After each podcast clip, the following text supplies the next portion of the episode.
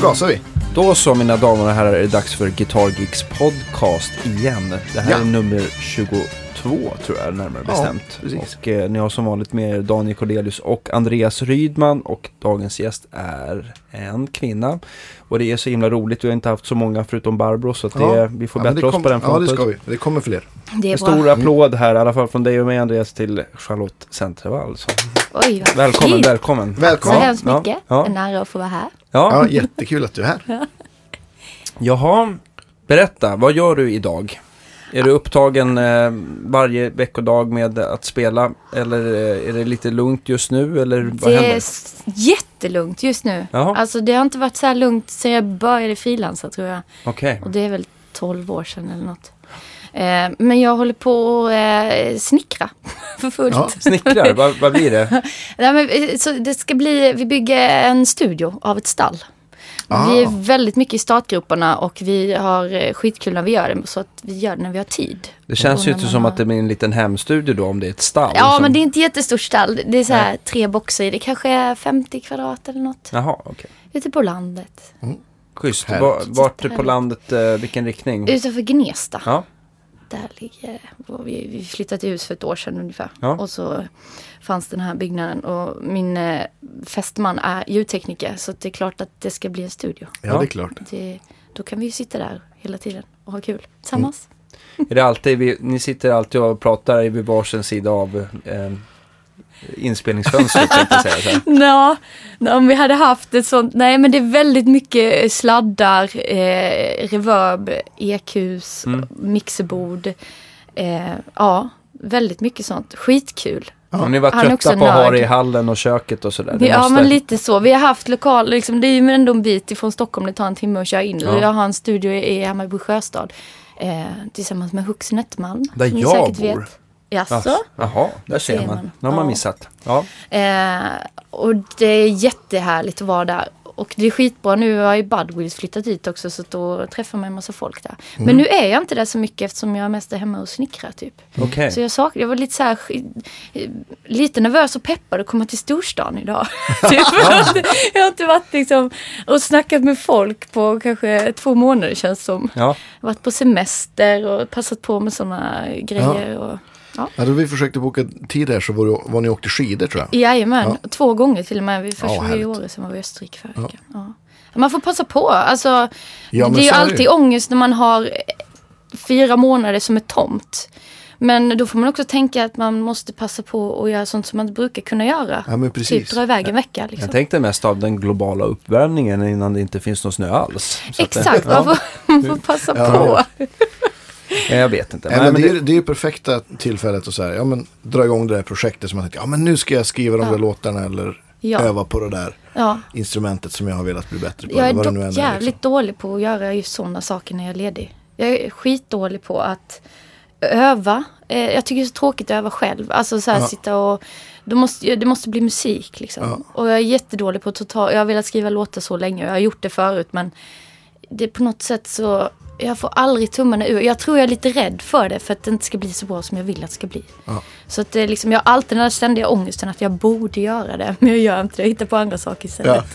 Skitdåligt. Nej, skit i det, bara. Dålig disciplin. men har du haft den här disciplinen att, att du sitter och övar skalor tim, timme efter timme? Liksom? Eller hur, hur har ditt övande sett ut? Liksom? Nej, jag har aldrig haft det. Jag har alltid haft ynnesten att, kunna, att liksom få musicera med människor. Mm. Eh, och det har blivit liksom inför, ja, men när man var liksom tonåring så hade vi ett band i Bromölla där jag kommer ifrån. Ja. Och då fick man ju stå och svettas i replokalen. Vi kunde stå där i liksom en hel dag och bara hitta liksom riff till någon låt eller bara för att få till det liksom. Och det var ju skitkul. Och, sen, och nu blir det ju mer att man övar inför, alltså sätta tänderna i nytt material om det är någon turné Ja men så är man det ska ju ut och absolut. sådär. Det är samma Mm för mig. Och det, då blir, ja, på något sätt då, då finns det ett mål och det finns musik liksom. Eh, att öva inför. Men jag, däremot så tycker jag det är jäkligt kul att bara sitta och så här, eh, lägga klanger. Alltså jag har alltid tyckt om hur gitarr låter liksom. Alltså hur jag kunde liksom sitta och ta ett G-dur-ackord om och om igen. För jag tyckte det var så fint. Mm. Och liksom höra övertonerna och liksom bara njuta av själva ljudet av gitarr. Har jag alltid varit en sucker för, kan man säga. Och fallit för. Ja.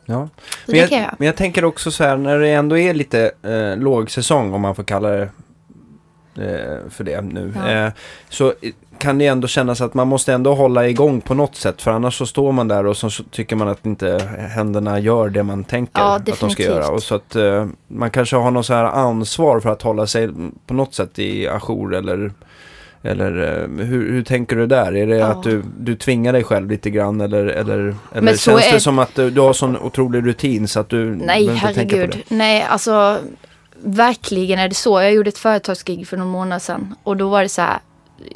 I vanliga fall när man håller på, alltså det räcker ju att du är borta en och en halv vecka och inte använder dina händer så Mm. är du ju mjuk helt plötsligt Ja, ja, om, om fingertopparna liksom. Det Och ännu ju, om man har badat i saltvatten i två veckor och inte rört gitarr. det är ännu värre. Inte. Så semester i Döda havet, det är ingen bra idé? nej, undvik. okej. Nej, men- Eh, nej men så, och det, jag, då kände, vid det här företagsgigget, då var det verkligen så här, jag behöver materialet ganska långt i förväg för att jag Mm. måste kunna sitta och nöta liksom fingrarna rent och Mm. tekniken liksom och mjuka upp igen. Eh, det var skitläskigt och samtidigt har man ju ryggraden att det är som att när man spelade fotboll när man var liten liksom. Att det gick på automatik och om man skulle ge sig på det nu så skulle hjärnan tänka att det är samma automatik. Man skulle ge sig in i närkamperna på samma sätt men man hade inte varit där fysiskt liksom. Så att Nej, man hade precis. typ dött i princip.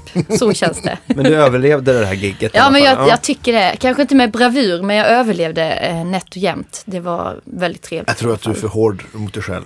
Men Fast ska man inte vara det? Man är väl det, tänker jag. man. Ja, ja, det är jag Ja. också. Definitivt.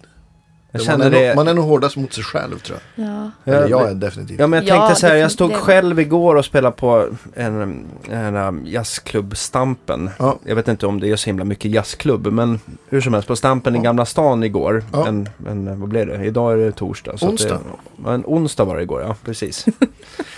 och jag kände så här att man har inte giggat på länge och så står man där och, och folk är ändå så här tycker fan du spelar jättebra och så själv tycker man att man håller på att upprepa sig och sådär Ja. och har liksom, man har väldigt högt ställda krav på sig och Ja. man, eh, jag förstår verkligen känslan för det är väl lite det du kände Absolut. där att man liksom så här hela tiden vill uppfinna bollen på nytt och Ja. liksom göra sitt bästa och man vet hur bra man kan vara och sen Ja, så men visst. Ja, Men och sen är det ju också det här med att Alltså jag kan nog inte nämna, jag kanske kan nämna en handfull av gig där jag känner så här Fy fan vad bra jag var på de giggen. Mm. Under alla år man har giggat liksom. Och de gångerna är värt alla de där andra gångerna när man inte känner så. Och, och det är klart Ja, att man visst. vet, ju äldre, så känner jag när jag liksom Världen går inte under bara för att jag känner att jag var 110 procent. Jag vet att det, lägstanivån är jävligt bra ändå, eller helt Ja. okej. liksom. Det Mm. Jag klarar det. Jag Mm. Kommer undan liksom. Mm. Men jag tror att det är väl lite därför man håller på med musik och så får man hela tiden sträva efter den känslan. Liksom. Och det har inte med Ja. så här, för mig är det inte med att så här, jag var tekniskt duktig eller jag rev av världens bästa sol. Utan det är nog mer sinnesstämningen att man är i det just då. Ja, att precis. man liksom får tillbaka av publiken, att man är i, tillsammans med de andra i det bandet man Mm. är i. Att man känner att man är på exakt samma tid, liksom samma Mm. ställe rent själsligt. Liksom, en millisekund. Det Ja, kan men göra att man bara...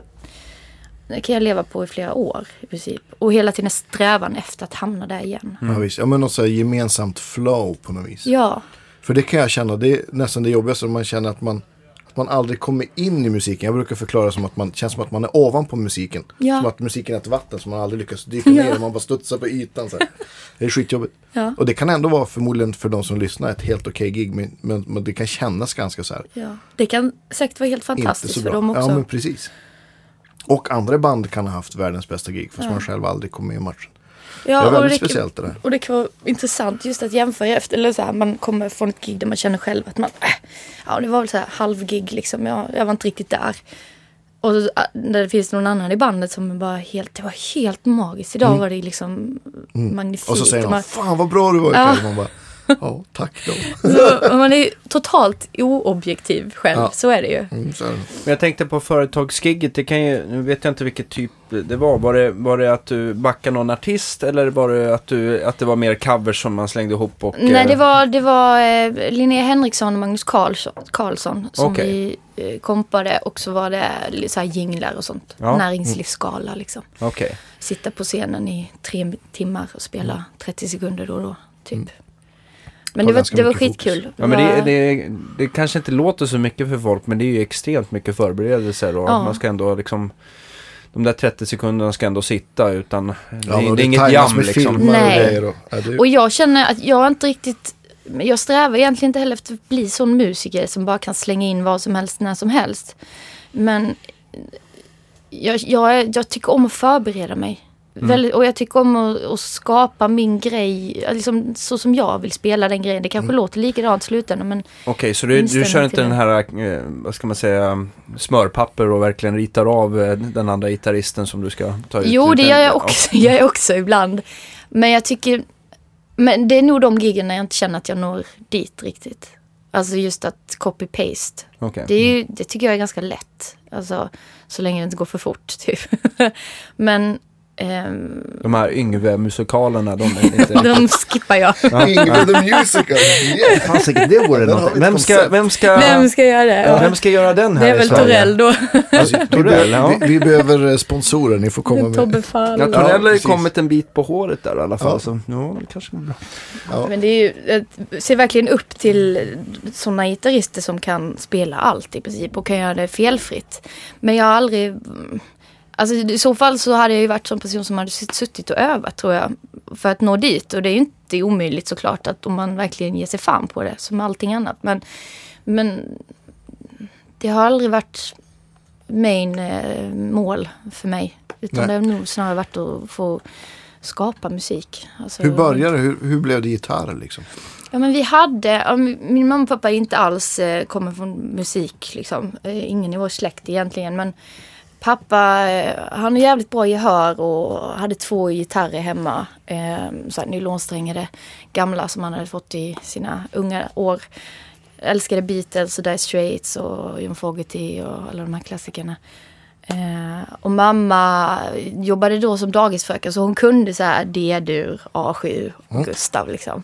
Eh, så vi var ganska många gånger vi sjöng och spelade hemma.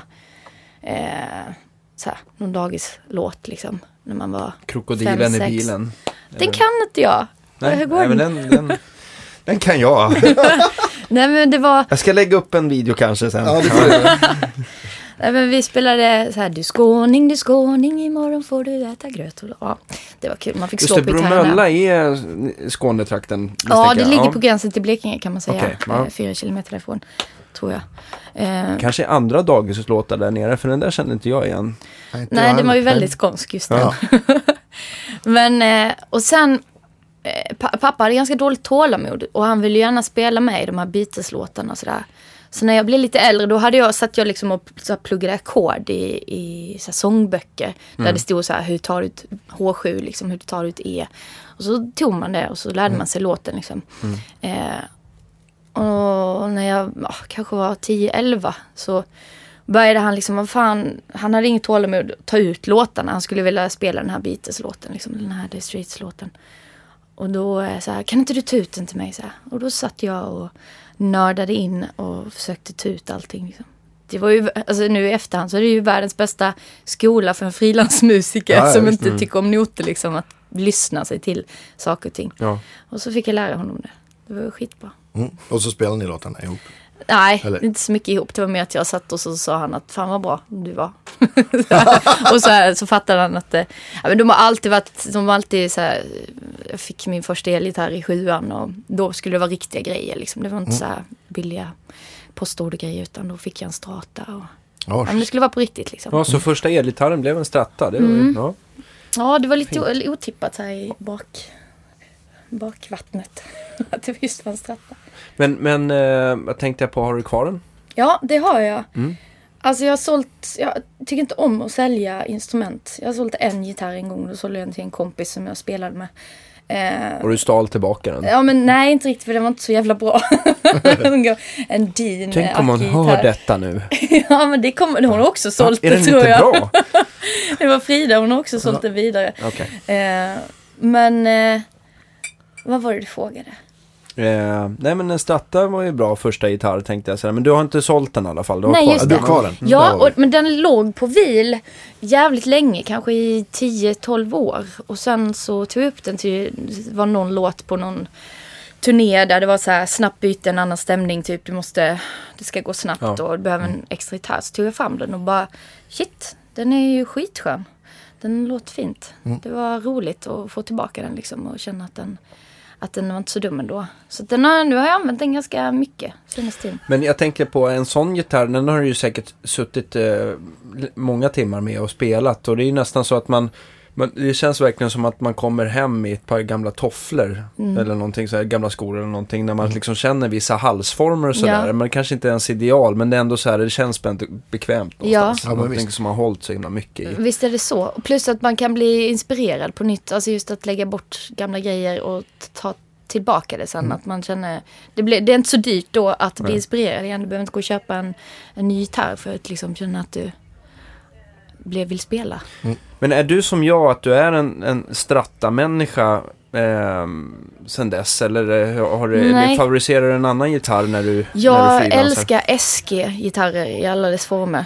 Eh, Gibson SG. Så min an... Jag hade Strata ganska länge. Jag flyttade upp till Stockholm och gick rockmusikerlinjen här Mhm. i, på Birkagårdens folkhögskola, Fryshuset. Och efter det så var det väl lite eh, dags att köpa Det var ganska, då hade jag haft den ganska länge liksom. Mm. Eh, då var det dags att köpa den. Och då gick jag och letade efter jag hade fått för mig att jag skulle ha en SG, jag vet inte varför. Ja, jag, kan, men jag kan tänka mig att det var så här, nu vet jag ja, inte men vilket det år det här var, och det är men, tvärtom liksom. Ja, men visst. Men, men kom ni ihåg de här gamla Lutman-katalogerna man kunde bläddra i? Ja, just det. Och så var det så här en bild på en kille som höll i en stratta, han var smal som jag så här, och så stod det så här Nisse Fjoll-dist. Det är Ja. Och så var det en kille med en Eskil eller Paul under som hette Gunnar Gain. Ja, det kommer jag ihåg när du säger det. Då blev man ju sugen på att köpa en. Gibson, kände jag. Ja, Ja, det kanske var det Gunnar undermedvetet som jag hade sett. ja. Ja, men, då, och då, men jag började spela punkband då, och då, det, det funkar ju inte med strata. Det, jag fick inte fram heller, det, jag hade ganska dåliga mickar på dem. Jag hade tagit bort de P, vad heter de? P91, micken eller P90?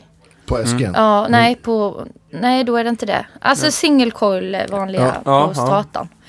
Jag är skitdålig på mickar. Det är verkligen Ja, inte men vi kan, min vi grej. kan lära dig. Ja, Men, behövs. ett, men du hade tagit bort någon av mickarna på Ja, jag hade eller? satt på någon eh, så här handback-variant liksom. Mm. Som inte var det finaste man kunde ha. Så det, jag fick liksom inte fram. Jag hade en Marshall-stack då. Mm. Och jag fick liksom en så här gammal JMP-topp från 80-talet som var helt trevligt. fantastisk. 50 watt. 50 wattare. Mm. Den var grym. Den, har jag, den har jag sålt dock. Jättedumt. Behövde pengar. Men jag fick inte fram alls den mättnaden jag behövde Nej. liksom, i stratan. Den, den var, blev aldrig tuff. Eh, så att jag, då gick jag och letade efter en ny gitarr. Och så gick jag in på, vad heter den, den ligger mitt över For Sound nu på Fridhemsplan där. Ja, just det. Gi- Gitarren. Gitarrtorget. där. Gitarrtorget Gitarrtorget, ja. precis. Och då var det så här, men jag gick in i affären och som tjej i en musikaffär så får man oftast bara, men ska du inte ha det här paketet istället? Nej, men jag vill prova den dyra där. Nej men ja, lite Tråkigt. så. Man måste bevisa saker ting. Jag vet inte om det är så nu längre men. Och då ehm, fattade han väl att jag hade koll så att han så här, "Men har ingen? Jag letar efter en äske. Så här, "Ja, men jag har en här bak liksom. Så här, men jag, det är min, jag tänkte sälja den. Och då var det en gammal Melody Maker. Eh, från 66. Jättefin. Den var inte så original liksom, utseende alls. Utan den var målad och den var bytta mickar på, satt Bill Lawrence mickar på dem. Eh, men den var så, den passade så jävla bra i handen. Det var ganska liten hals och, eller tunn hals. Eh, den köpte jag där och då. Och älskade eh, tills den blev stulen, tyvärr. Nej. I en replokalsinbrott. Det var så jävla tråkigt. Men eh, Sen dess har du aldrig köpte lämnat en gitarr i en replokal eller? lite så. Alltså jag har tänkt det mer I alla fall, om i det, alla fall de grejerna som, Mm. som är hjärt... Eh, Ja. Som är små barn. Ja, liksom. de, de turnerar jag knappt med heller. Jag brukar Jag tänka så det är här, jag lämnar all gitarren där jag inte själv skulle sova. Eller Nej. så här. Den, den ja, måste det- ha bord eller sånt där, Ja, det är så här, säkert. jag skulle inte vilja ligga så här i bakluckan på min egen bil över en natt. Nej. Så då lämnar jag inte gitarren där heller. Ja, fin, fin tankesätt tycker jag. Ja. Fint heter det. Men jag tänkte också på stratta sådär, även om man eh, det finns massa sådana handbackar som man kan sätta i utan att man behöver byta plektronsskydd för den Mm. sakens skull. Eller Precis. ta fram stämjärnet eller fräsen. Så det blir ju aldrig riktigt lika fylligt. Dels för att dels trämässigt så är de ju eh, byggda, Gibson är ju oftast byggda i mahogny och Mm. sen så Annan strattarna är liksom, ja, annan skallängd. Men just det här, egentligen det som avgör mycket av det är också att mickens upptagningsförmåga, en, en humbucker eller P90, den spolen är ju bredare så att den blir liksom en den tar upp mer av, en mer bredd av strängen så Mm. att det blir ett Okej. fylligare sound. Liksom. Mm. Ju smalare micken är desto liksom, ja, brightare och, och cleanare blir det på något sätt. Men blir det viktigare också då var någonstans på, på eh, Ja, det är dels kroppen också var, vart, vart man placerar den. Om, om det är väldigt nära stallet så blir det ju väldigt, eh, då blir det liksom lite smalare ljud och inte lika fylligt. Och sen så liksom tvärtom. Vem kom på att de skulle sitta som de sitter? Eh. Det var jag faktiskt. Nej, men jag tror att faktiskt att det var, det var mycket experimenterande. eh, Jag tänker liksom så här en av de första gitarrerna som till exempel eh, Broadcastern Ja. som kom 1950 var väl någon prototyp 49 där. Där var det ju liksom att Leo Fender ville ju att man skulle ha kunna växla snabbt mellan ett, ett dovt Mm. komp eh, ljud. Jag antar att man skulle liksom stå och spela sina fjärdedelar där i Ja. något eh, jazzstorband och sen så var det sol och så liksom kunde man bara slå på switchen så blev det ett helt annat sound Mm. och som gick, trängde igenom. Och då var det ju den här eh, nu kommer det en gäst här eh, som ska förklara. Nej, han ändrar sig. Eh, eh, så att jag tror att det var mycket att man liksom eh, eh, han, han placerade micken där de var. Eh, sen så, nu kommer jag av mig bara för det. Ja. Men sen så jag antar att, eh, jag antar att liksom sen när strattan kom att man ville ha in lite fler funktioner och fler Ja, rattar. just det. såg ju ballt ut och sådär. Så att jag tror att det är många stratta-gitarrister som inte använder mick mittmicken så mycket har jag fått Mm. för mig. Jag älskar ju mittmicken men, Mm. men Ja, Man Jag, får lyssna sig- jag har aldrig riktigt, eller men jag vet inte om det är mitt sätt att spela eller om jag är rädd för att höra så mycket. Men alltså just stallmicken är inte min bästa kompis. ja, Inte, inte, när, inte om jag står framför min stärkare och spelar. den liksom, kan bli väldigt elak. Ja, det kan ju tela... att, Absolut. fattar man ju grejen i ett PA, ett stort sammanhang i en stor Ja. lokal liksom, där den måste igenom. Det, jag vet inte hur många ljudtekniker som jag har motarbetat genom att dra på liksom boosta med bas och liksom använda sta, liksom halsmick och, Ja. Dra ner liksom diskant hela tiden. Var de har liksom gjort tvärtom för att det måste fram. Men, men på många stratter eh, så är det ju så att tonkontrollerna, det finns ju två tonkontroller och en Mm. volym på en stratta. Och det, det är egentligen att eh, den, i, den eh, kontrollen i mitten då, den tonkontrollen går ju oftast till halsmicken och den längst bort då eh, går till mittmicken. Men stallmicken har inte. Och av Ja, att stallmicken Okej. inte har gör att den blir mycket elakare. För även om tonkontrollen står på max på de andra två mickarna så Ja. rundar den av lite grann av Ja. det här, det här Bara för att den vassaste. är inkopplad. Ja, bara för att Okej. den är inkopplad. Okej. Så att eh, jag, det är en ganska vanlig strattamod jag brukar göra. Att man liksom bryggar över så att den här kontrollen längst bort då även funkar på stallmicken. Och då får du bort det här Smart. vassaste i alla fall. Eller också ha möjlighet att parera där med en tonkontroll. Då ska du få ta hand om min strata känner jag. Ja, men gärna. Den, det är liksom det är, det är två lödningar sen så är det gjort så att det går ju väldigt fort liksom. Det låter lätt. Ja, ja men det, är- det, är, det är lite så. Eh, däremot varför många kanske tycker att telens stallmick låter mycket fylligare eh, än strattans stallmick. Och det har ju med att göra att det ofta sitter en så här liten plåt under magneten eller spolen. Okej. Och den, den ökar mickens massa och det ökar induktansen och då får man ett fylligare sound liksom. Förlåt, men vad är induktans? Jo, det är, man kan säga ju högre induktans micken har desto högre massa har den. Och det brukar göra att alla mickar har en slags resonansfrekvens. Mm. En Strata-mick brukar ligga någonstans runt 9-10 kilo om, om du säger någonting. Ganska Mm. högt upp i diskanten. Medan en så här jätteöverlindad humbucker, där kan resonanspucken kanske ligga i, nere i mellanregistret runt 2 kilo om. Mm. Det är därför de låter väldigt mellanregistret och mörkt och inte speciellt roliga på rena sound. Mm. Men en telestallmick, den liksom, med den här, att det är lite mer spoltråd och lite mer massa då av den här äh, bottenplattan. Också givetvis samverka med stallet, för Mm. stallet påverkar också Mm. eh, hur micken låter. Om de inte är så här omagnetiska, men det är väldigt sällan de är. Mm. Eh, då sjunker den här resonansfrekvensen och då tycker man att den får lite mer kropp och låter lite större. Så. Ja. Ja, jag, Kul. försökte, jag Mm. försökte förklara Ja, det var mycket Det var bra. jättebra. Ja. Det är logiskt någonstans. Ja. Det är bara att man måste tänka till lite. Men och det, bruk, veta men, begreppen. men det brukar jag också göra, även om man, eh, jag har inte lyckats hittills att få en stratta att låta som en tele.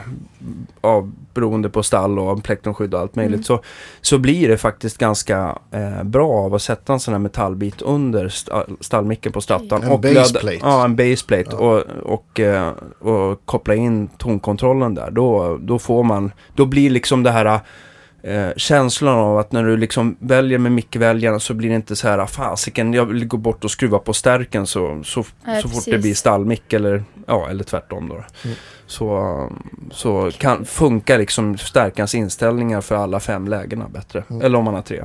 Skitbra. Ja. Tips från coachen. Ja, men- Mycket Ja. bra tips. kommer du få så här 50 strattor på bordet. Ja, Ja, men det där är, det där, det där är så här drömjobb tycker jag.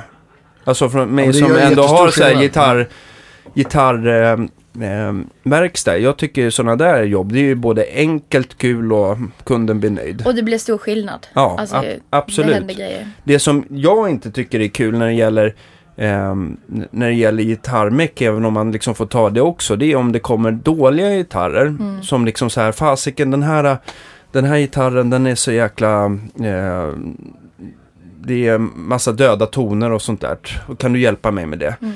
Och så ska man försöka bandslipa det där och sen så märker man att banden sitter liksom inte riktigt fast i Mm. greppbrädan. Så även om du försöker liksom få i lite kryplim av någon lättflytande superlim och få det att sitta bättre så kan det vara så här, du får inte fast det och då Mm. sviktar de tillbaka. Så varje gång du trycker ner filen, då trycker du ner bandet mot greppbrädan. Mm. Även om du, ja.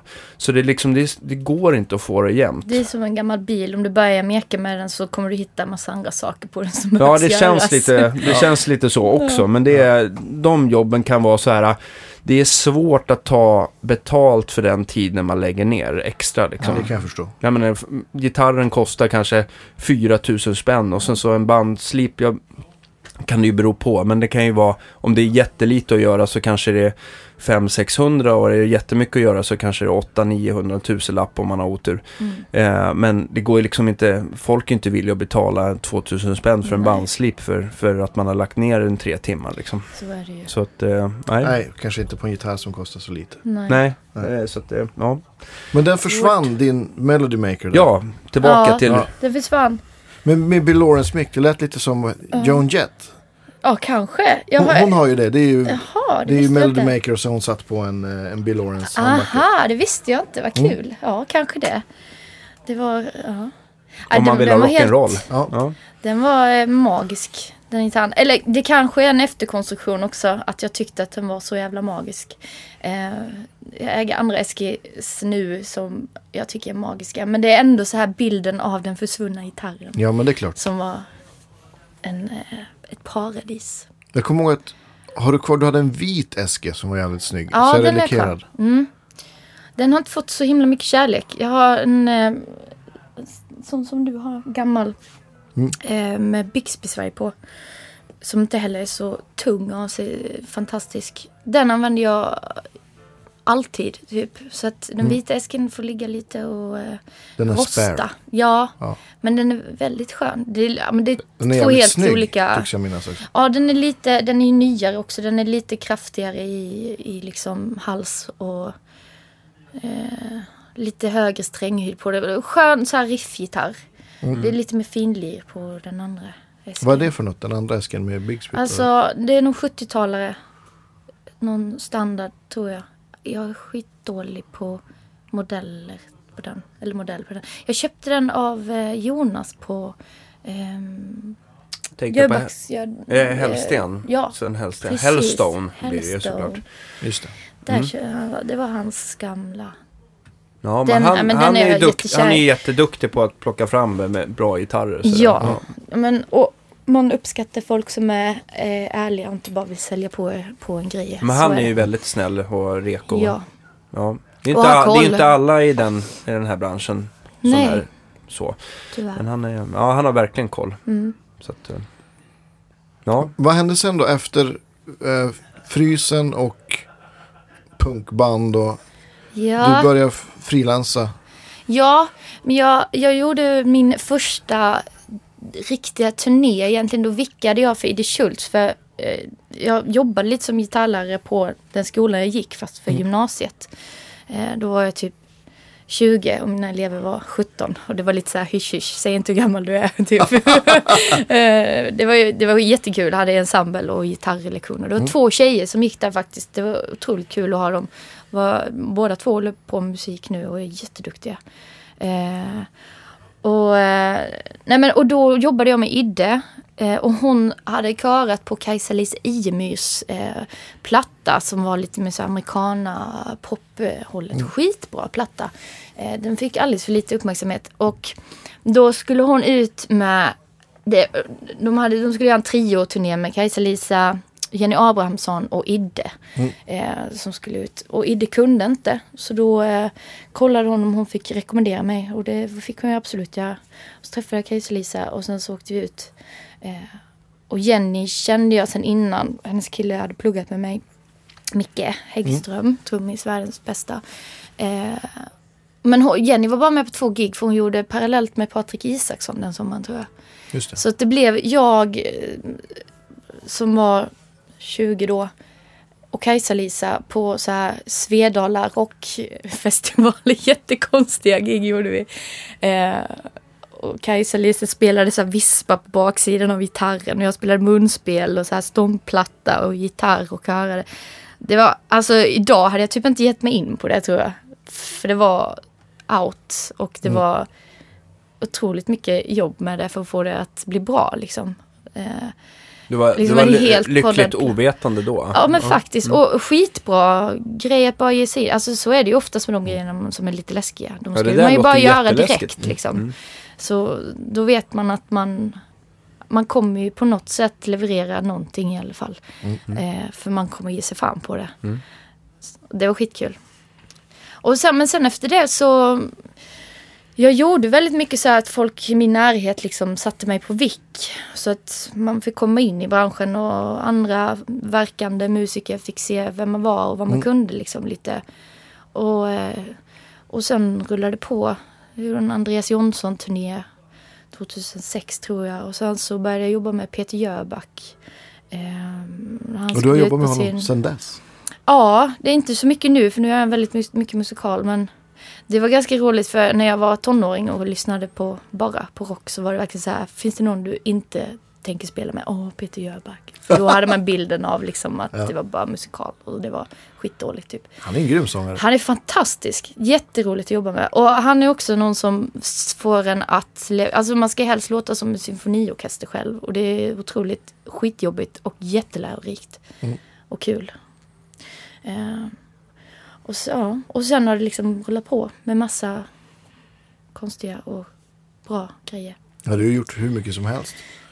Jag vet inte. Jo, men det har får, ibland får man så tänka tillbaka. Vad fan man har gjort. Man tycker aldrig att man har de jobben som man vill ha. Nej, men. Men när man tittar tillbaka så inser man att man har haft jobb som man vill ha Ja. hela tiden. Liksom. Men det är väl lite grann samma sätt det här med att man är hård mot sig själv. Att man har någon strävan hela tiden framåt och vill bli bättre och Ja, vill göra nya saker eller andra saker. ja.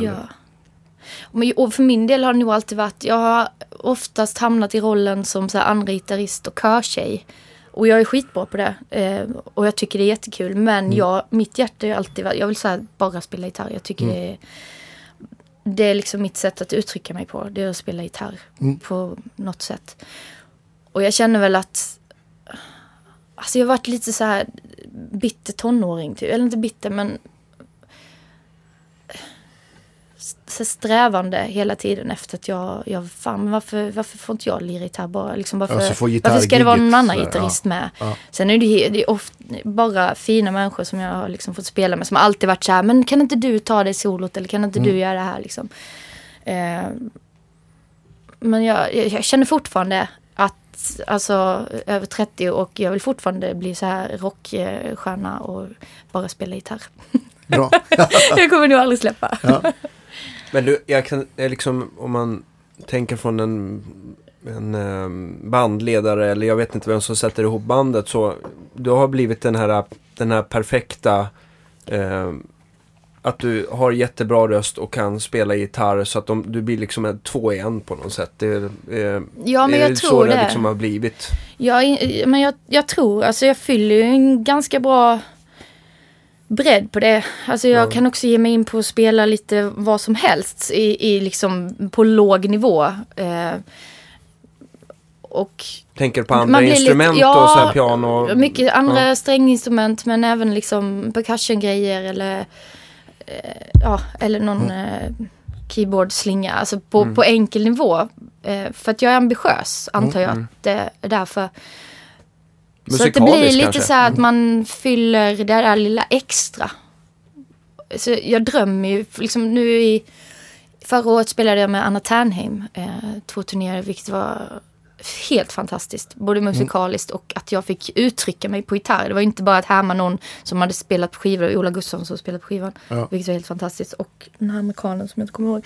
Men, men det fanns liksom höjd och att sväva ut på sitt eget sätt. Anna ville att man skulle uttrycka sin egen grej. Liksom. Det var så jävla härligt. Var du själv där på gitarr? Ja, och Anna spelar ju fantastisk gitarr. Ja. Hon spelar liksom kompa sig själv så. Eh, skitduktig gitarrist är hon. Ja. Hon har eh, tajmingen verkligen och det här skeva som jag gillar. När det inte blir perfekt utan att det, blir, det får eh, landa i, i oljud. Det Mm. tycker jag om. Lite Eh, Neil Young. Lite skit Ja. under naglarna. Ja, skit under naglarna och inte rädd för dissonanser och, och liksom stå var- och knaga ja. på en ton i en halvtimme. Liksom. Det, Men visst blev det liveskiva också på? Ja, det blev det. Ja. Eh, från Stockholmsgiget. Mm. Jag fick en gammal vinylspelare av min pappa nu i julas eh, som inte funkar. Så vi håller på att laga den för den gavs ut på vinyl. Så det är liksom den första skivan jag tänker sätta på på den spelaren Ja, sen. roligt. Men finns den eh, digitalt också? Jag tror det. Ja. Eh, jag tror att det finns på, på, Spotify. Mm. Jag är inte säker. Vi vi messade dem, vi måste göra en, en lista med lite, Ja. lite låtar. Ja. Där finns det säkert några roliga.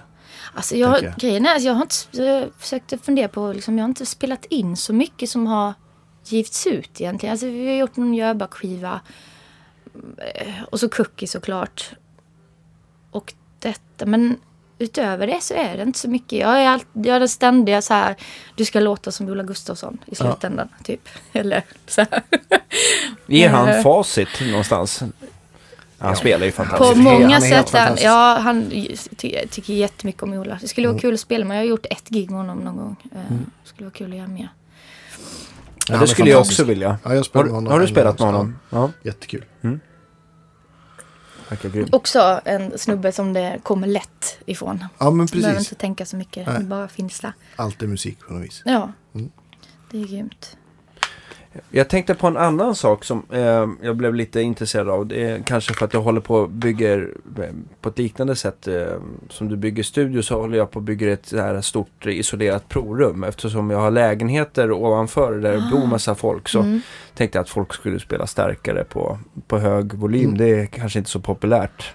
Mm. Ja, jag hade inte. inte gillat det kanske. Nej. Men, men, men i alla fall så jag försöker bygga ett litet rum i rummet sådär. Och stött på en hel del problem med det. Eller problem, men det är ju inte så. Det, är ju inte bara spika upp några gipsplattor och tro att det ska bli bra. Utan Nej, man, det krävs lite... inte gips. Men jag tänkte på, jag tänkte på i ditt fall. Har det varit, eh, som bygger en studio nu, har det varit mycket krångligare eller svårare än vad ni har tänkt er? Eller, Alltså eh, vi är precis i startgroparna och riva liksom skiten just nu. Aha, okej. Eh, så det är inte alls, vi har inte snöat in på det än. Det är slägg och spett. Typ. Ja men det är faktiskt så. Och liksom tigersågen på Ja. alla spik som är spikade på jättekonstiga ställen. Eh, men grejen är, och, och jag vill inte heller ha, jag vill inte ha ett tyst rum. Utan Nej, jag vill ha ett rum som har en karaktär. Men det får inte, det får inte liksom finnas stående vågor på något sätt. Liksom, Nej. utan det ska finnas rymd och det ska finnas ett, ett liksom, rums eh. Men det är ju svårt det där. Alltså det är ju, visst, du kan räkna ut det. Det är en jävla matematisk formel liksom. Men Mm. i slutändan känns det ju som att det är bara att prova sig fram till det man gillar någonstans. Men det finns ju folk som håller på och räknar på det liksom. Ja. Men jag kan tänka mig också så här att man, liksom, man tycker att man tar i och lägger upp en budget för vad det bör kosta och sen så känns det som att det är lätt att man spräcker den. Ja. Ja. Ni har ju i alla fall inga grannar då att ta hänsyn till inte ni måste isolera bort. Nej, Nej, vi har ju precis. olika typer av problem känner jag. Ja. Ja, och du kanske, jag är inte jätteambitiös när det kommer till att det ska vara ett perfekt studiorum heller. Utan det, det är mer för, alltså det är mer ett inspirationsrum, alltså som just har karaktär. Där man kan sitta och skriva och spela in saker som, som låter som vi låter. Inte som låter, som ska funka till allting liksom. Nej. Egentligen. Eh, och det får absolut inte vara dött och tyst. Och det, det ska det ju vara. I många studios är det ju jättebra att ha. Men vi, jag tror inte jag kommer ha behov av det. Det blir ett, eh, mycket trä då. Det blir mycket trä. Eh, det blir bara trä. Det blir ett flytande trägolv om man kan kalla det för det. Och det blir eh, träväggar i lite konstiga vinklar. Lite så som ni har gjort här med lite hål. Ja. Ehm, men vi, vi har inte alls kommit så långt. Det, det känns som ett tvåårsprojekt där vi precis har så här börjat. Det kommer massa andra roliga saker emellan. Typ bygga hus till luftvärmepumpen och sånt som går snabbt. Eller bygga ett förråd eller så här. Det är skitkul. Eller åka iväg och spela eller, eller åka åka skidor. iväg och spela. Ja, Ja. precis. Men det man måste ha projekt, det är viktigt. Jag älskar Ja. projekt. Det är Ja. helt fantastiskt. Och gärna många samtidigt också. Ja, men, ja kanske. Fast jag gillar att ha ett åt gången och verkligen snöa in och fokusera. Det tycker jag om. Mm. Och man kan hitta det fokuset. Det är Ja. inte alltid.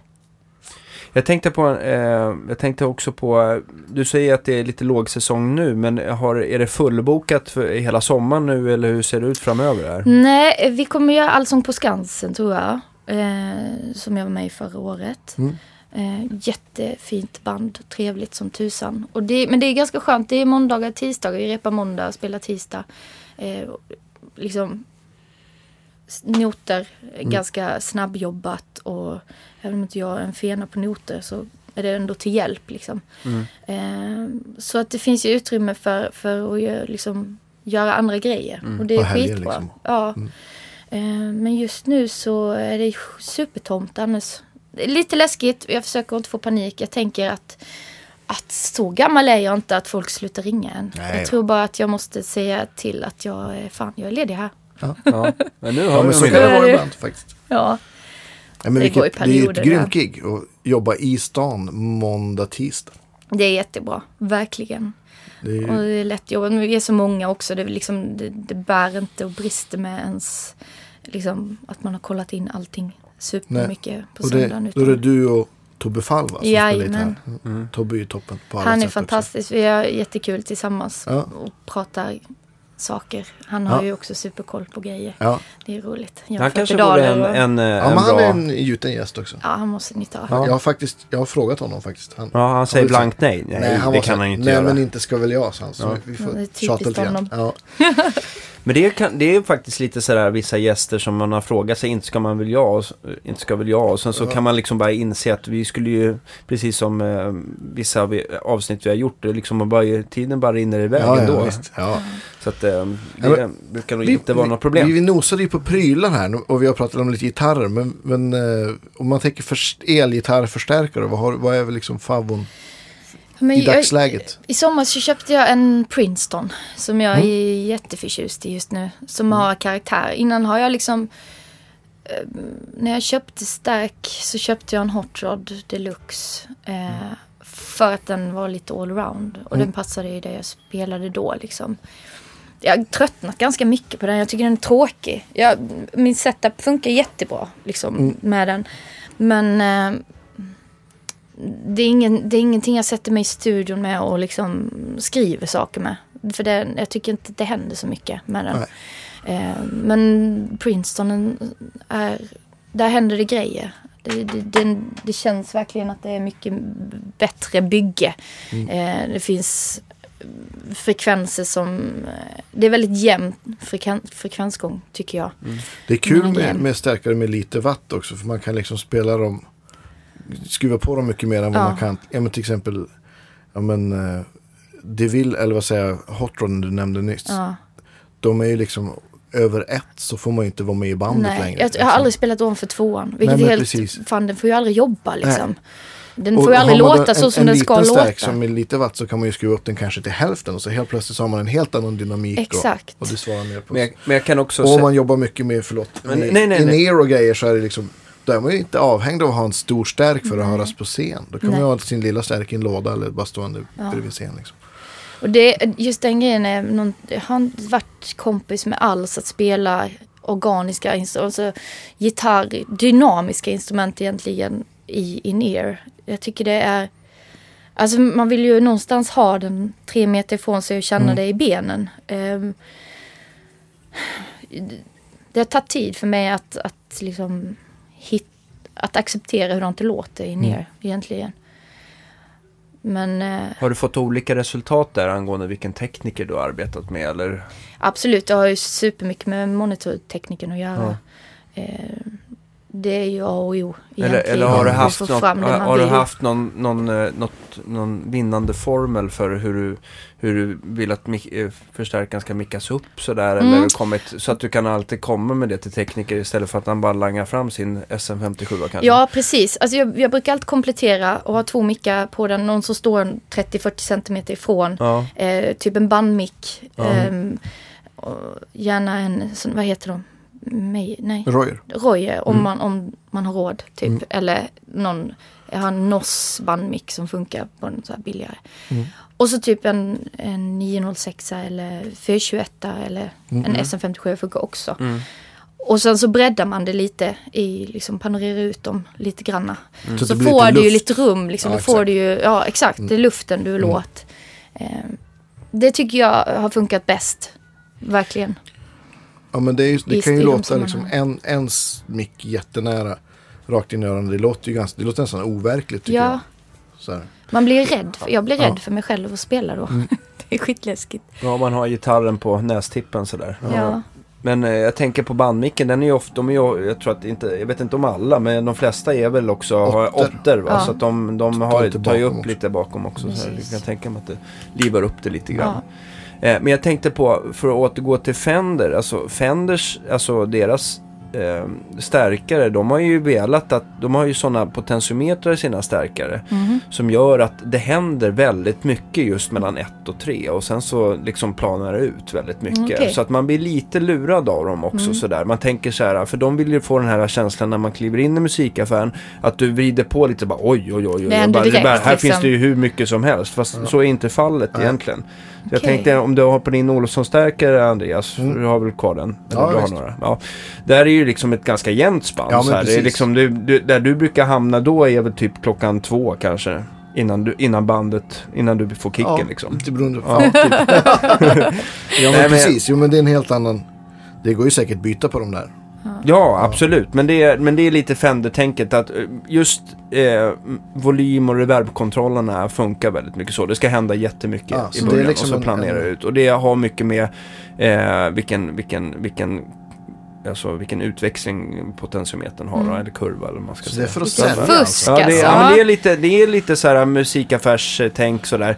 Och det är samma sak, Marshall har också tänkt på det. Jag tänkte, nu vet jag inte, din gamla JMP1 som du hade, Mm. eh, JMP-förstärkare kanske, JMP1 är väl en Mm, preamp. JP. Men, men, men den, den är väl ändå med, med en gain och en mastervolym. Ja. Men om man tänker på den generationen innan där det är liksom fyra ingångar och sen så är det två volymer. Mm.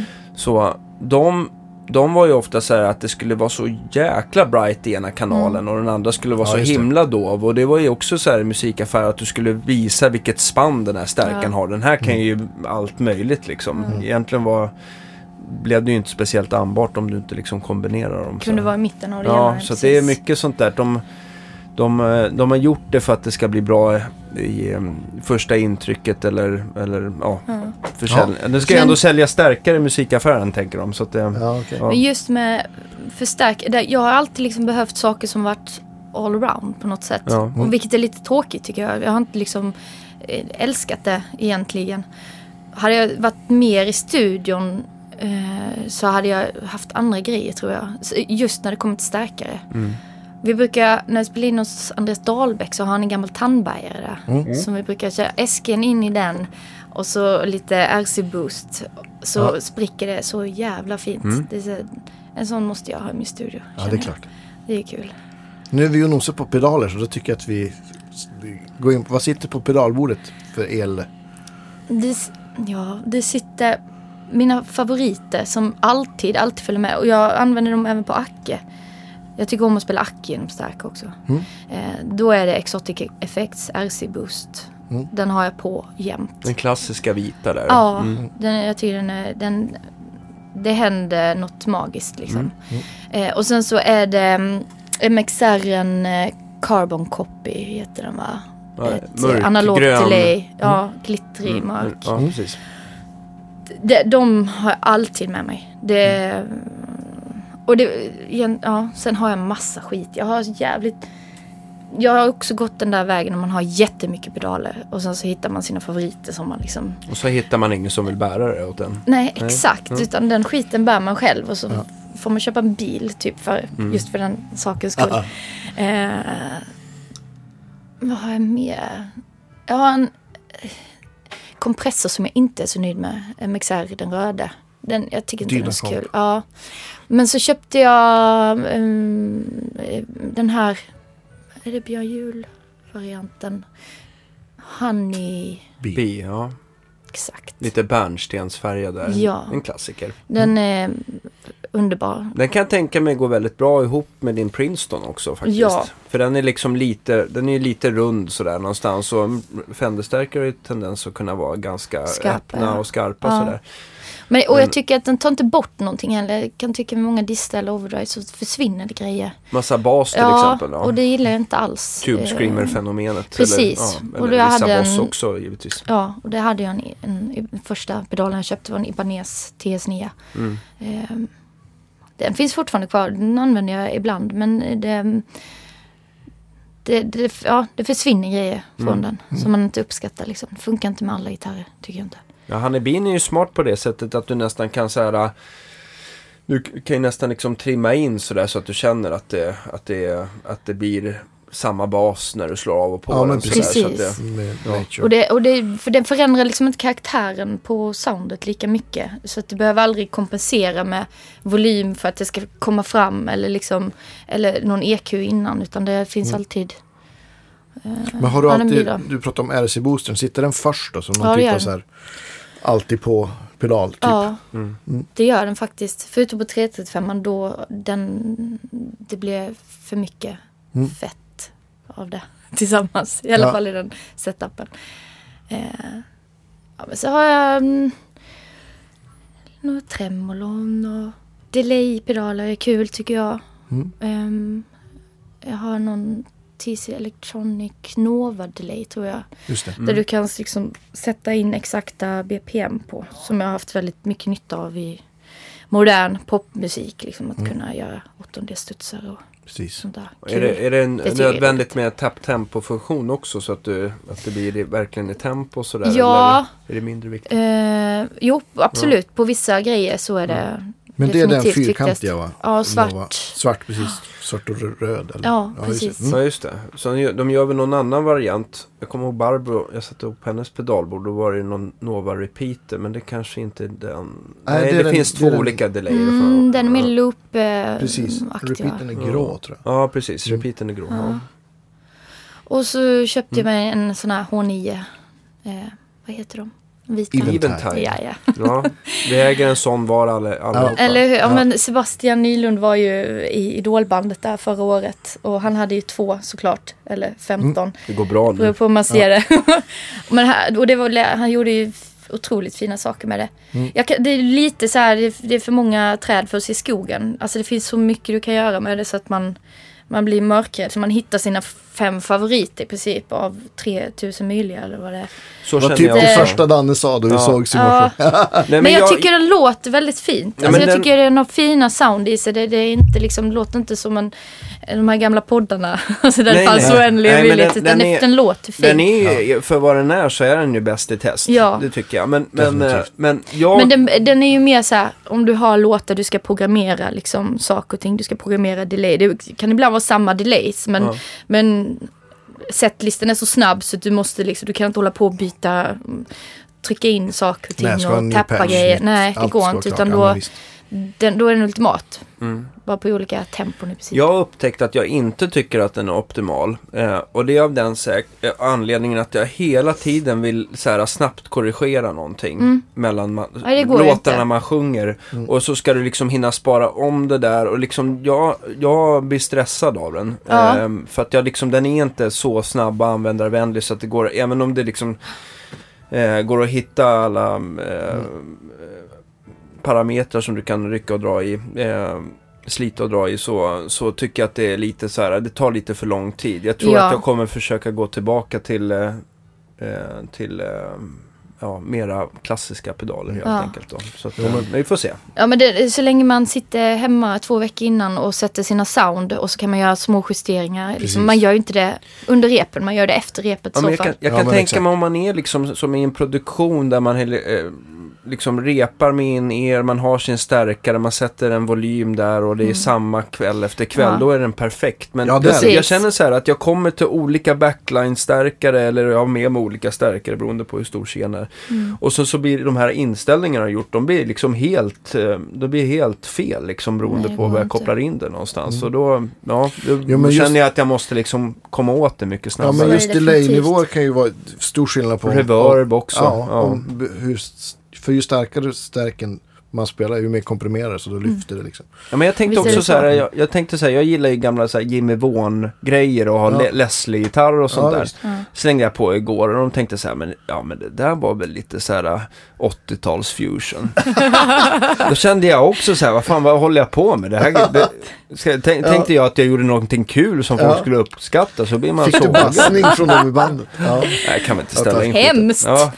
Ja, Nej, men eh, jag tycker Nej, Pony är skämtsigt. fantastiskt om man, Ja. ja. men just om man gör produktioner och kan liksom göra färdiga ljud och, Ja.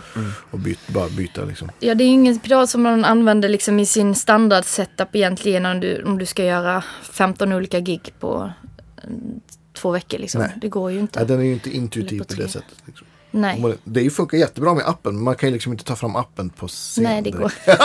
Det är Jo, men fortfarande man har- inte så modernt samhälle att det ser Nej, precis. naturligt ut. Nej. för de som kanske har står den han och här... facebookar på scenen.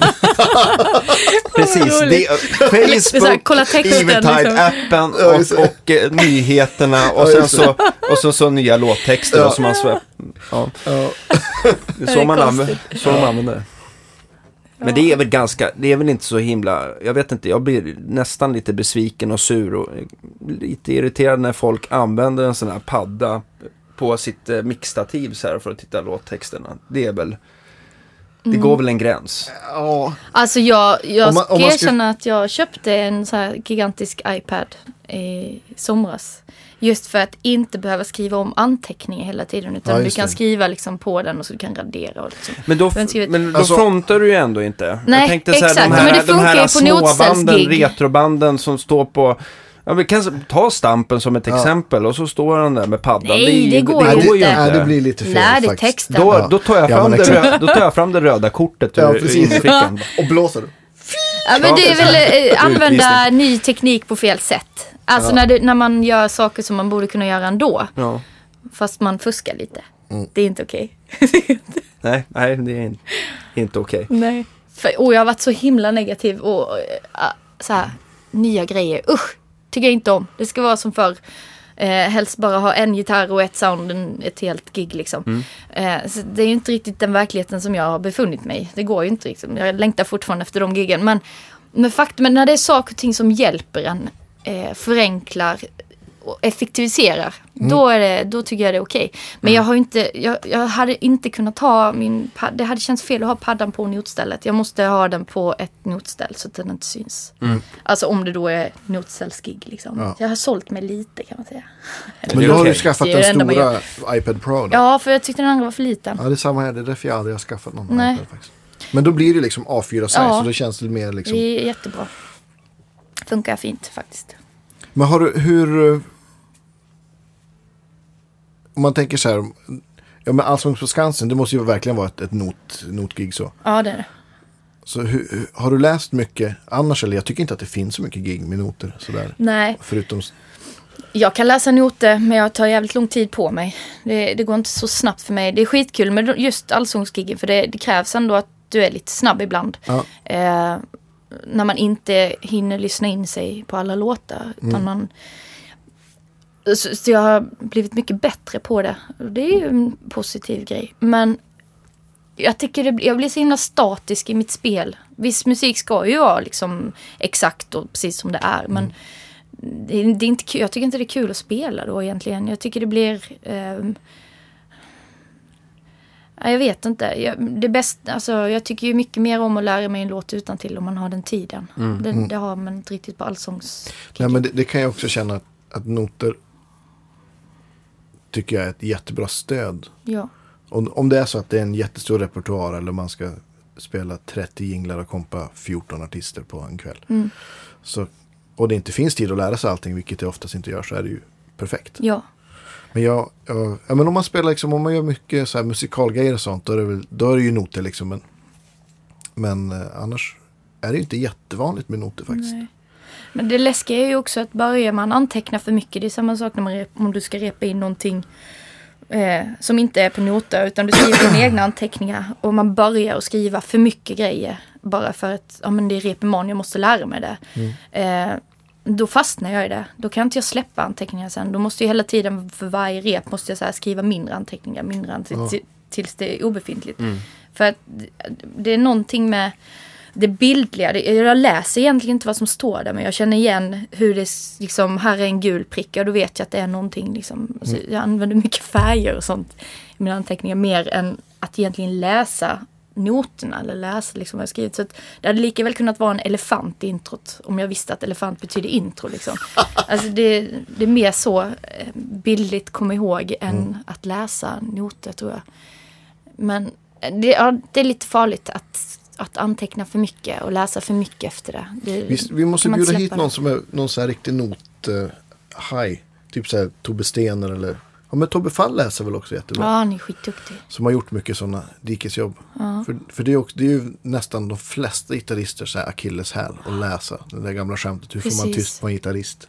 Man noter sätter fram ett, ett Ja, det funkar notblad. jättebra på mig faktiskt. Ja. Ja. Ja, men, och det, jag vet, om, det, om det har med gitarrens utformning att göra, att man... När jag tänker noter så tänker jag alltid piano. Och sen måste jag översätta det, för att piano är mer liksom överseende. Mm. Ja, det är ju logiskt. Ja. På gitarr så måste du ändå ha... ja, E1 finns ju på vadå? Fyra, fem ställen beroende Ja. på hur många band man har. Exakt. Så det är ju... Det krävs 27. lite mer jobb. Ja, precis. Är det så? Nej, jag har inte det. Vad har du? Laboratoriekillen har Ja, precis. räknat på det här. Ja. 27 band, det har jag inte längre. Men, men um, ja. Men Ackegura då? Vad har du för favorit? Jag tycker om eh, träiga gitarrer. Mm. Det ska låta trä, det ska låta torrt gammalt trä. Eh, jag gillar inte så här metalliska, väldigt klara eh, sound Taylor eller de dyra Martin. Mm.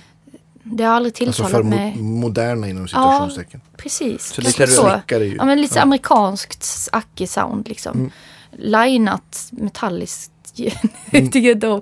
Eh, Taylor är ju väldigt poppiga om man jämför med, med eh, till exempel Gibson som är nästan lite åt andra hållet. Ja, liksom. precis. Ja. Men jag har en Martin DM. Det Mm. var den billigaste Martin-gitarren när jag köpte den. Eh, och sen har jag en, en eh, trippel 15 också. Den här bruna, lite mindre. Just det. Ehm, Mahogny. Alla Ja. 15 är ju helmahogny tror jag. Okej. Ja, så är det. Den, för den är väl mörk, mörk i färgen, lite så här mm. rödbrun. De är jättebra. Ja. Men de är olackade också och det, det gör väldigt mycket på soundet tycker jag. Att det inte är lack. Ja, ja det är Glosslack. egentligen, de är mattlackade men de är behandlade för annars så blir de, det blir så himla... Torrt. Nej men det blir ju... Eh, jag tror att du skulle tycka att det var alldeles för jobbigt med, med att eh, fukten går in och ut rätt för snabbt. Annars. okej, det Så händer för mycket med dem. ytbehandling. Men självklart så för att bygga upp en, en sån här eh, blank lack så krävs det ju ofta tjockare lack för att man ska Mm. kunna göra en polering då. Men Så vad har man för lack på de matta? Alltså lack jag eller vad är det tror, för jag, jag tror att man kan använda både polyuret- polyuretanlack som är plastlack då eller, eller eh, cellulosa också. Det, är, Ja. det handlar egentligen bara med, eh, med, med eh, vilken, ja, eh, jag tänker på gloss heter det ju på amerikanska men, men alltså vilken blankhet den har. Så att det, finns ju, det finns ju matt, halvmatt och blank. Liksom. Ja. Så att, du- men sen så oftast en, en cellulosalack, den, jag vet inte om du har sett på din, eh, din eh, den här Martin-gitarren att när du har spelat så blir det att man liksom blänker upp den här Mm. matta lite Ja, grann. Så, här. exakt. så, att så, så blir det ju. Man kan polera upp det själv av, av att spela mycket Ja, om man vill. Ja, Eller så är köper man en sån här liten polertrissa på Clas Olsson ja. till sin skruvdragare och fuska lite. Nej då, men kan man polera upp det lite. Det gjorde jag men- på min ja. strata. Då gick jag loss med kökskniven. För jag tyckte den såg för ny ut. ja. inte okej. är det, är det någon sån här, äh, någon, äh, när det är lite lågsäsong att du lutar dig tillbaka och relikiserar gitarrer åt folk? Ja, precis. Jag tror inte man skulle anlita mig till det. Det, blir inte, det ser inte helt naturligt ut, kan jag inte påstå. Charlotte. på håll. Det, men det bästa är ju eh, att man, eh, den DM Martin-gitarren, jag köpte den, den har jag fan slitit, den var splitter ny, den har jag slitit själv på. Mm. Alla dings på den är, är jag. Det är en jävligt skön känsla. Ja, men När man börjar titta på den och man bara oj, fan, oj, här är jag mycket tydligen och grejer liksom. Mm. Det, det gillar jag. Då har man liksom vuxit upp tillsammans på något Mm. sätt. Ehm, ja, men just akustiska instrument tycker jag också bara blir bättre och bättre. Om man liksom, Ja, ju mer man, de blir spelade. ja. Nästan, Jag har en, en eh, gammal nylonsträngad Martin från 50-talet som jag hittade i Finland när vi var där på turné. Eh, som har någon obskyr 80-talsmick i sig. Vi har inte kunnat identifiera den än. Jag vet inte alls vad det är för mick. Men den, den, det är lite så här Willie Nelson liksom. Det är så här mycket trä kvar. Ja. Några millimeter liksom på framsidan. Och den är så fruktansvärt så stabil i, i sitt utförande. Och, alltså den ser skör ut men den, den är som en stor jävla köttbit liksom. Eh, det är min favorit. Den, koppla in den rakt in i stark så händer det grejer. Den är, ja, den är så skön att spela på. Den, den har någon sorts själ i sig själv någonstans. Så ja, men jag kanske har snöat in på Martin. Jag skulle nog behöva en Gibson-acke tror jag. Mm. något Det ska vi fixa. vara kul. Nej men precis, ja.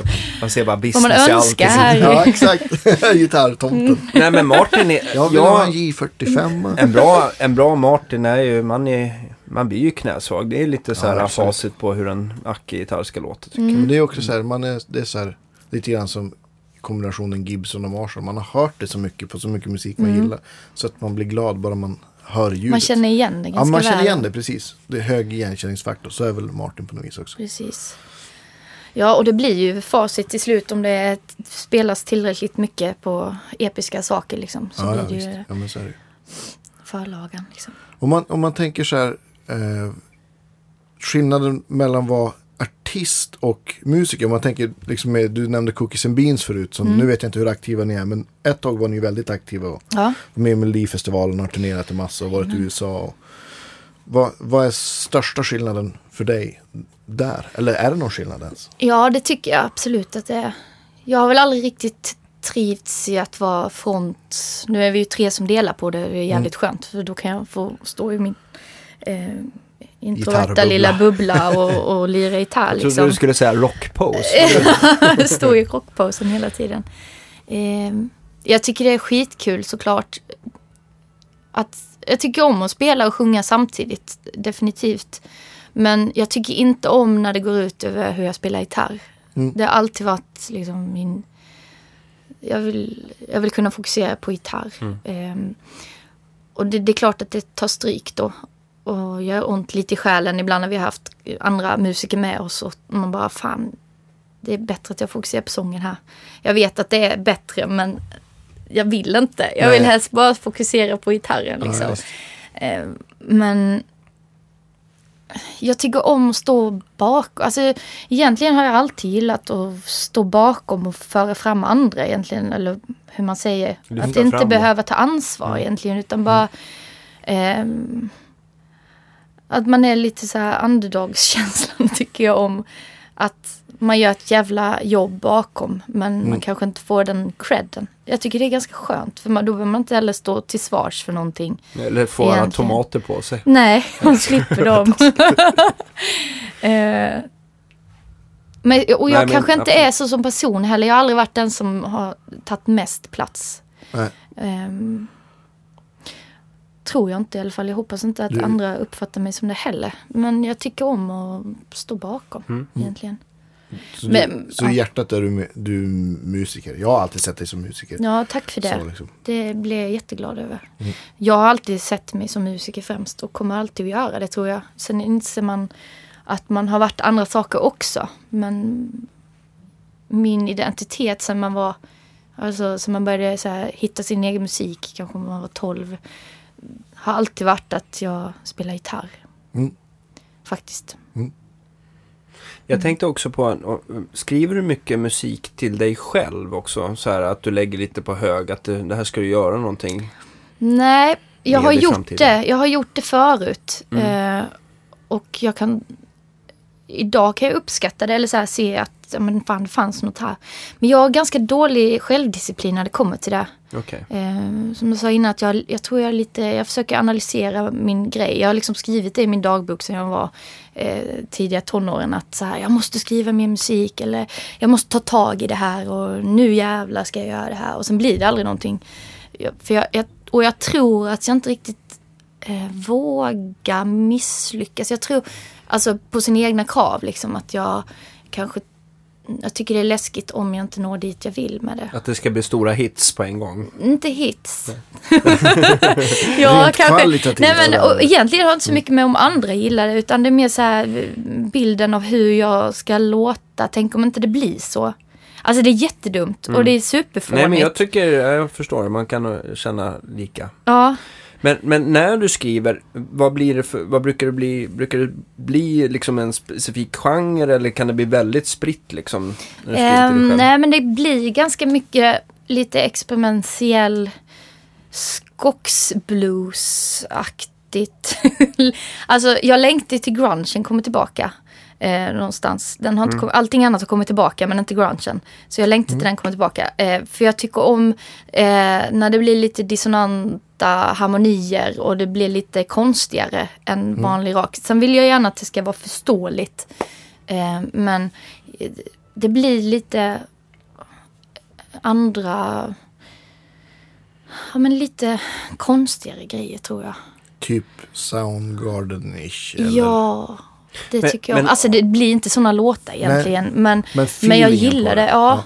Hakade du på grungen när den kom där? Eller tog det tid? Ja, men jag, det- jag upptäckte den ju i, nästan i efterhand skulle jag säga. ja. Min syrra lyssnade mycket så på Nirvana och Pearl Jam. Eh, kanske de väldigt kommersiella grunge liksom. Men Men det är jättebra. Så. Ja, det är fruktansvärt bra. Så att jag växte upp med att hon tvingade mig att lyssna lite på det.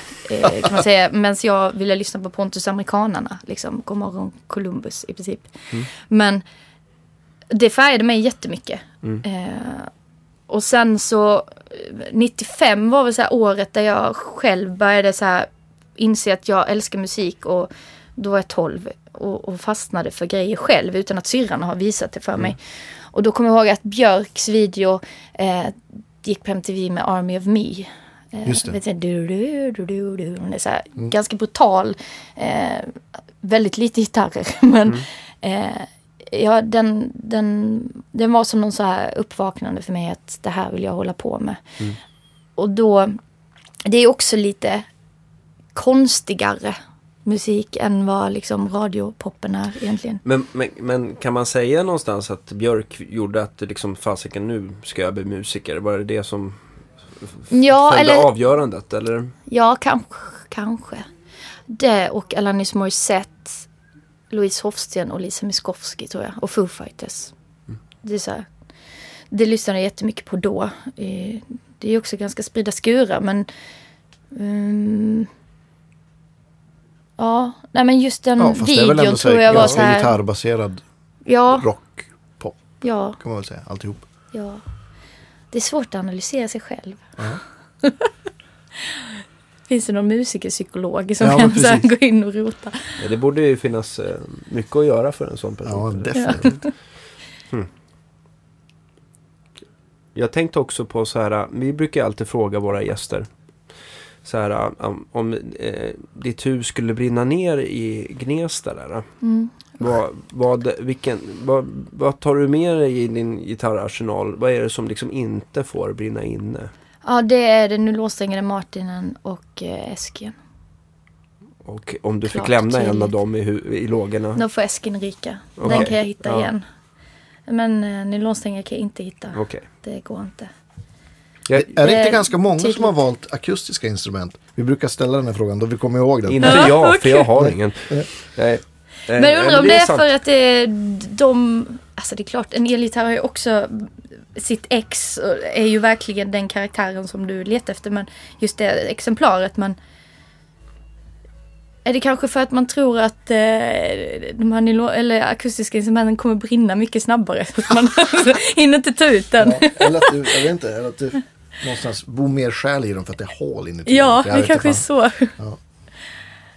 Nej, men de, de har ju ett... Eh, nej, de är ju mer personliga kanske på ett annat sätt. Sådär. De, Jo, det har vi, nu kommer jag på en sak Ja. jag har glömt. Om du, du sa att du gillar att spela Ackegur genom stärk. Kör du då splitta så att du kör en line och en till förstärkare då? Mm, så brukar jag göra. Fast jag brukar köra allting via pedalbordet först. Och sen så splitta ut det till en line och en eh, starka signal. Okej, Eh, och, och på pedal då har jag i princip bara R- RCn och eh, carbon copyn. Liksom, som jag använder för att få lite rymd på vissa låtar Ja. och liksom lite kött. just det. Jag gillar när det blir botten i ackorna. En acke får ta plats och inte bara vara ringaracka, smalt, liksom mid, middigt och glossigt. Utan jag tycker om när det... Alltså en gitarr är ju så många instrument i sig själv. Och det, det finns ju en bas där någonstans. Och det finns Lisa liksom- Miskovsky gör faktiskt så också. Hon kör också både ja, men Ah, stärk, och hon Ja. kör också en LC-booster om jag inte minns fel. Ja. Okej, Kanske- är det Ja. sant? Det visste jag har inte hört den, eh, den, eh, den, vad ska man säga, den följden av gitarr Ja, det- RC Ja, men, och särskilt om man har, jag vet inte vad du har för mickar, men om man, jag har kommit fram till att om man har en sån liksom en ljudhållsmick Mm. Så kan det låta skitcoolt att göra just det tricket att man Ja. splittar och kör en som man behandlar mer som en inom citationstecken elgitarr och den Mm. andra liksom signalen mer som en acke. Okej, Så kan man få ganska stor bredd på. det måste jag prova. Och det, men det, och det låter lite, alltså får man blanda in det och stärken också i det hela så blir det ju mindre line, just det här direkta i näsan Mm. liksom.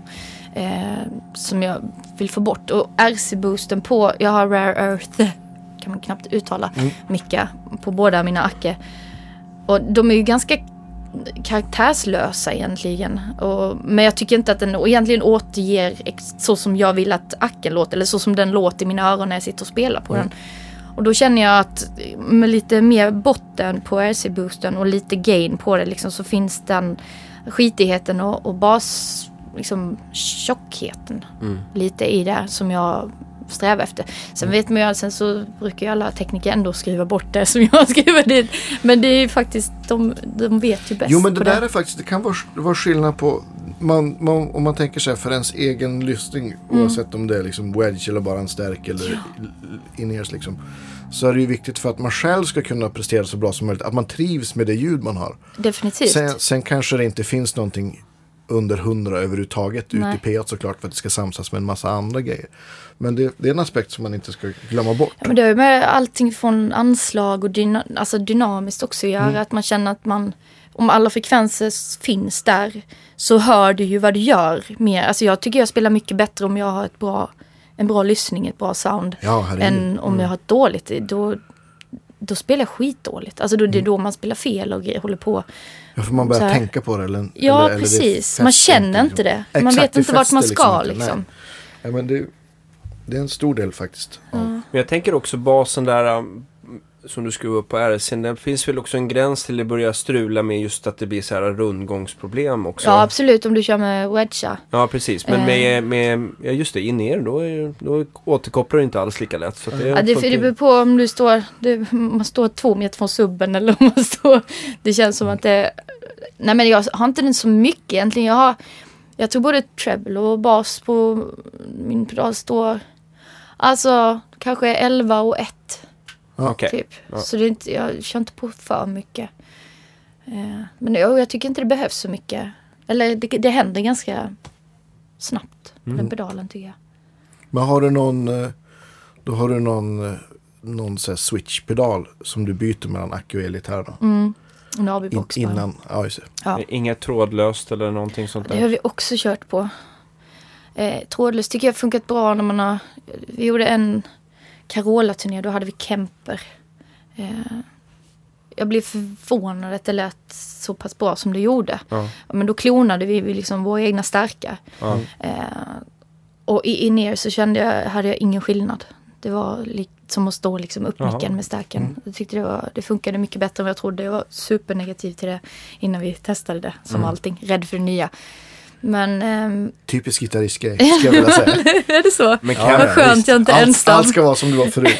jag känner väl så här, Kemper är väl egentligen en superlösning om man kör in er. Ja. Just för att Ja, då ja, blir det ju verkligen. samma varje kväll. Det behöver inte vara någon som har kommit åt någon ratt direkt. Utan Nej. man bara Men jag skulle startar. vilja att det fanns en, en sån sorts förstärkare som är som bara är att du klonar dina grejer. Du behöver inte ha alla de här effekterna som finns inbyggda och liksom i EQ eller hålla på. Utan det är bara en liten jävla burk som bara klona och skicka det digitalt. Det hade varit grymt. Som inte kostar så mycket. Det hade varit skönt. Alltså som en, ja men egentligen som bara som en burk som är en stärk helt Ja. enkelt. Ja.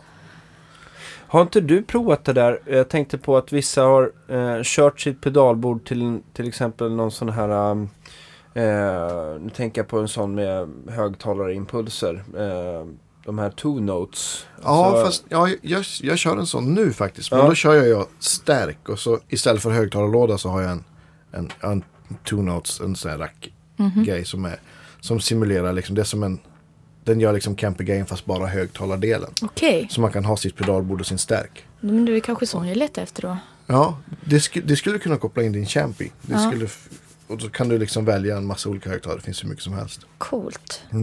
eh, tack så hemskt mycket för att du ville komma hit. Tack för att jag fick komma. Ja, Ja. Jag hoppas Så- att jag har fått någon nytta av någonting. Ja, oh, Ja men absolut, absolut. Mycket trevligt. Vi, eh, på, eh, vi kommer ju åter nästa torsdag helt Ja, enkelt. Absolut. Ha det så bra. Detsamma. Ja, Hej, hej. då. Hej!